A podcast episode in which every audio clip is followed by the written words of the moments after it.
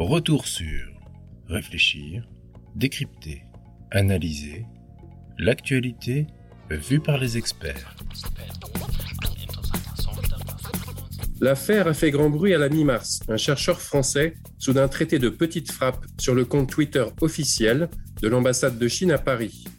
Le chercheur en question, Antoine Bondaz, par ailleurs collaborateur à The Conversation, avait critiqué quelques jours plus tôt l'ambassadeur de Chine Lu Shai pour s'être déclaré opposé à la perspective d'un voyage de sénateur français dans l'île de Taïwan. De convocation au Quai d'Orsay en invective, le ton a continué de monter, au point que certains s'interrogent aujourd'hui sur une nouvelle offensive diplomatique chinoise.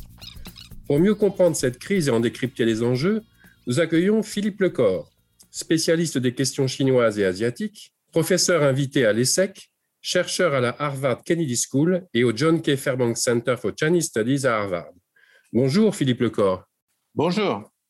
Alors, au vu des éléments que nous venons de mentionner, peut-on vraiment parler d'une nouvelle agressivité, en quelque sorte, de la diplomatie chinoise? Disons que c'est un reflet de la, de la politique chinoise actuelle. Disons qu'il y a différentes versions. On peut dire que l'ambassadeur de Chine en France est une des versions les plus ostentatoires de cette nouvelle politique euh, qui consiste effectivement à, rétorquer, euh, je dirais, au, coup par coup, rendre euh, coup par coup chaque fois que la, Chine est attaquée ou chaque fois que des, sujets touchant à sa souveraineté sont mis sur la table. Alors bon, parmi ceux-là, il y a bien sûr toutes les critiques occidentales sur les droits de l'homme. Il y a tout ce qui concerne Taïwan, le Xinjiang, les Ouïghours, le Tibet.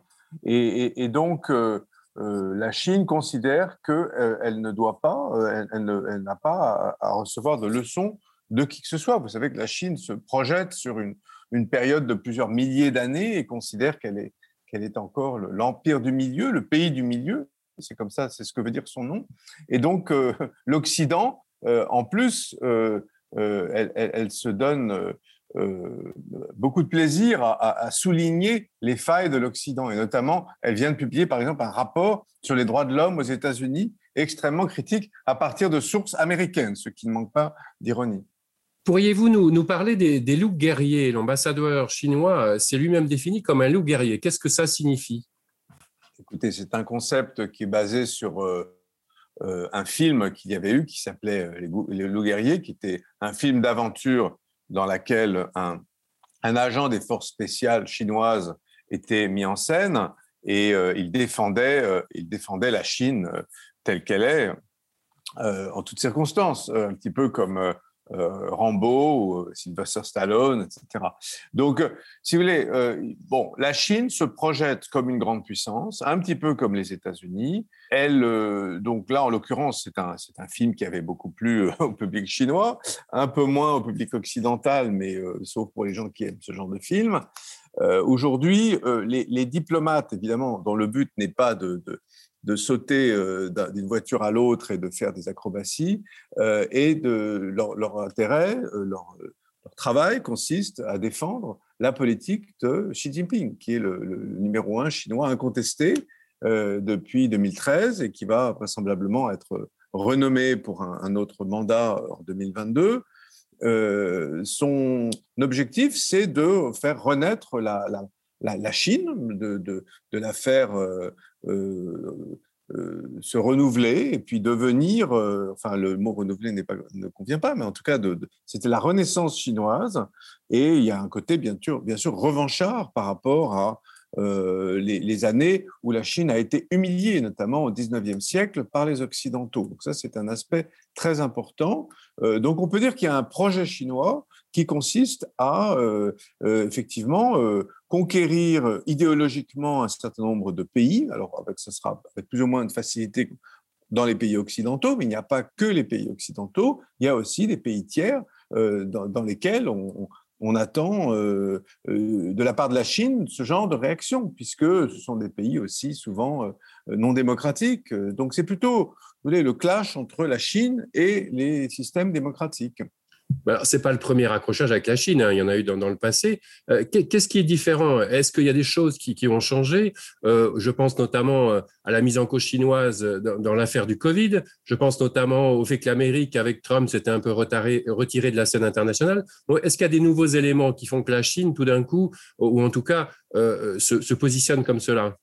Ah bah, au plan intérieur chinois, il y a des nouveaux éléments. C'est-à-dire que nous sommes l'année du centième anniversaire du Parti communiste chinois, qui sera célébré en grande pompe euh, en juillet.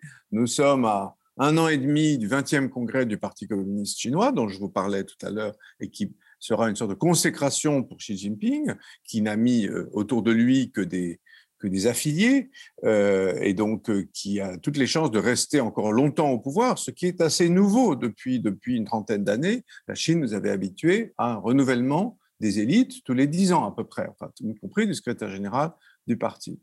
Euh, et puis, il y a même aussi les Jeux olympiques d'hiver, euh, fin 2022, euh, enfin en 2022, qui seront un symbole de la, de la grandeur chinoise, de, de, du talent à organiser des événements internationaux. On se souvient des JO de Pékin en 2008, de l'Expo universelle en 2010. Euh, bon, tout ça fait que euh, symboliquement, pour le, public chinois, ce sont des moments importants. Et puis, vous avez bien sûr le fait que le Covid a secoué, je dirais, le, paysage, euh, dans la mesure où, les, premiers cas sont partis de Wuhan, en Chine. On ne sait pas très bien. Est-ce que ce sont des labos Est-ce que ce sont le marché ouvert de, de, Wuhan? La Chine est dans une situation un petit peu défensive par rapport à ça. Hein. Elle se fait critiquer. Et, donc, je crois que c'est sa première obsession, c'est d'attaquer pour ne pas euh, être attaqué euh, dans ce domaine-là. Après, il est vrai que la façon dont elle a géré le Covid avec, tous les, avec toutes les, capacités, je dirais, je dirais qui sont celles d'une dictature, euh, pour empêcher que, que, le Covid se répande davantage en Chine à partir de mars 2020, eh bien, ça s'est reflété favorablement sur le système chinois ou sur l'économie chinoise, puisque tout a repris à peu près normalement depuis maintenant six mois. Ce n'est pas du tout le cas en Occident. Et elle a, beau jeu de dire, regardez aux États-Unis, regardez en Europe, la situation du Covid. Donc le système démocratique de ces pays-là ne, leur permet pas de gérer une pandémie comme celle-là. On remarque d'ailleurs une espèce de passe d'armes en ce moment entre la Chine et la nouvelle administration Biden.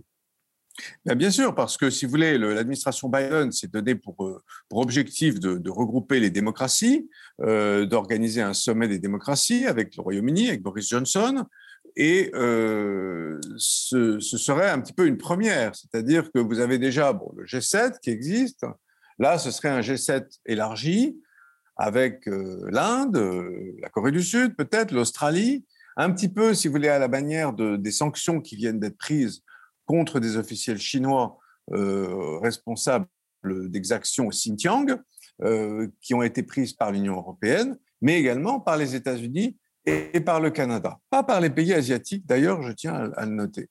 Euh, ce qui en dit long sur la situation en Asie, qui est différente de la situation entre l'Occident et la Chine.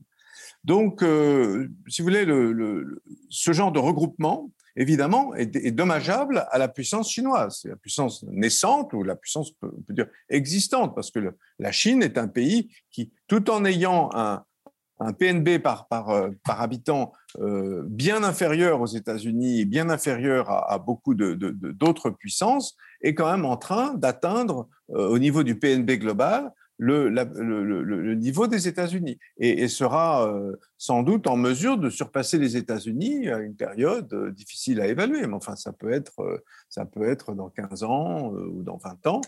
Et, et, donc, elle est, dans une, elle est sur une ligne comme ça, une trajectoire de conquête qui, qui, est essentiellement destinée à son public, mais également au public, je dirais, avoisinant de la Chine, donc la région asiatique, dont elle est déjà on peut dire la superpuissance.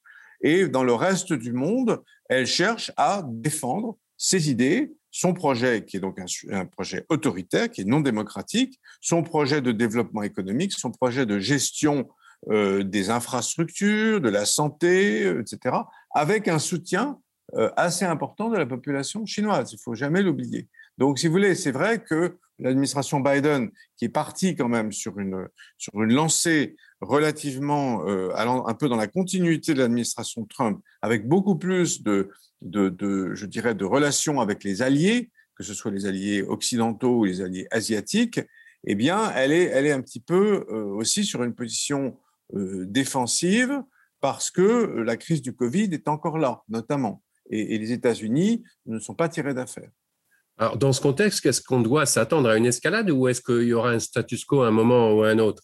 Bah, Écoutez, l'escalade, elle, est déjà là d'une certaine manière et elle se manifeste par des, entrées euh, d'avions de combat euh, chinois dans la, dans la zone euh, aérienne d'identification proche de, Taïwan, ce qui est différent de, de, des eaux territoriales, mais en tout cas, clairement, il y a une, présence euh, renforcée de l'armée euh, chinoise, qui évidemment s'ajoute aux nombreuses têtes de missiles qui sont dans la province du Fujian face à Taïwan, euh, qui, qui sont là depuis des années, et, et qui menacent l'île de Taïwan, seule démocratie chinoise, euh, on peut dire euh, presque de l'histoire de Chine, euh, puisque de toute façon Hong Kong a toujours été une colonie ou une région administrative spéciale et dépend de, la Chine depuis 1997.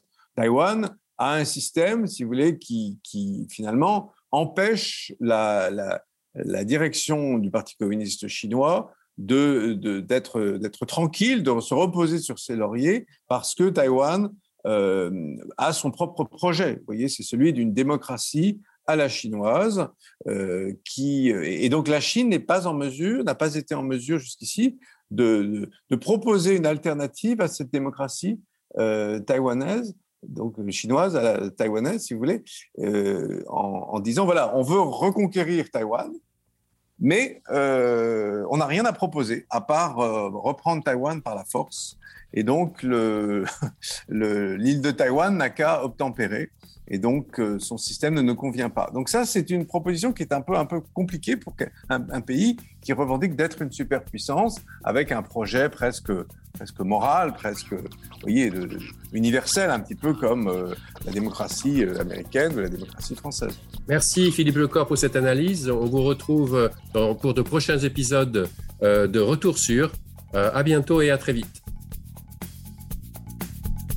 Retrouvez tous nos podcasts sur theconversation.fr. N'hésitez pas à les commenter et à les partager. Merci de votre écoute.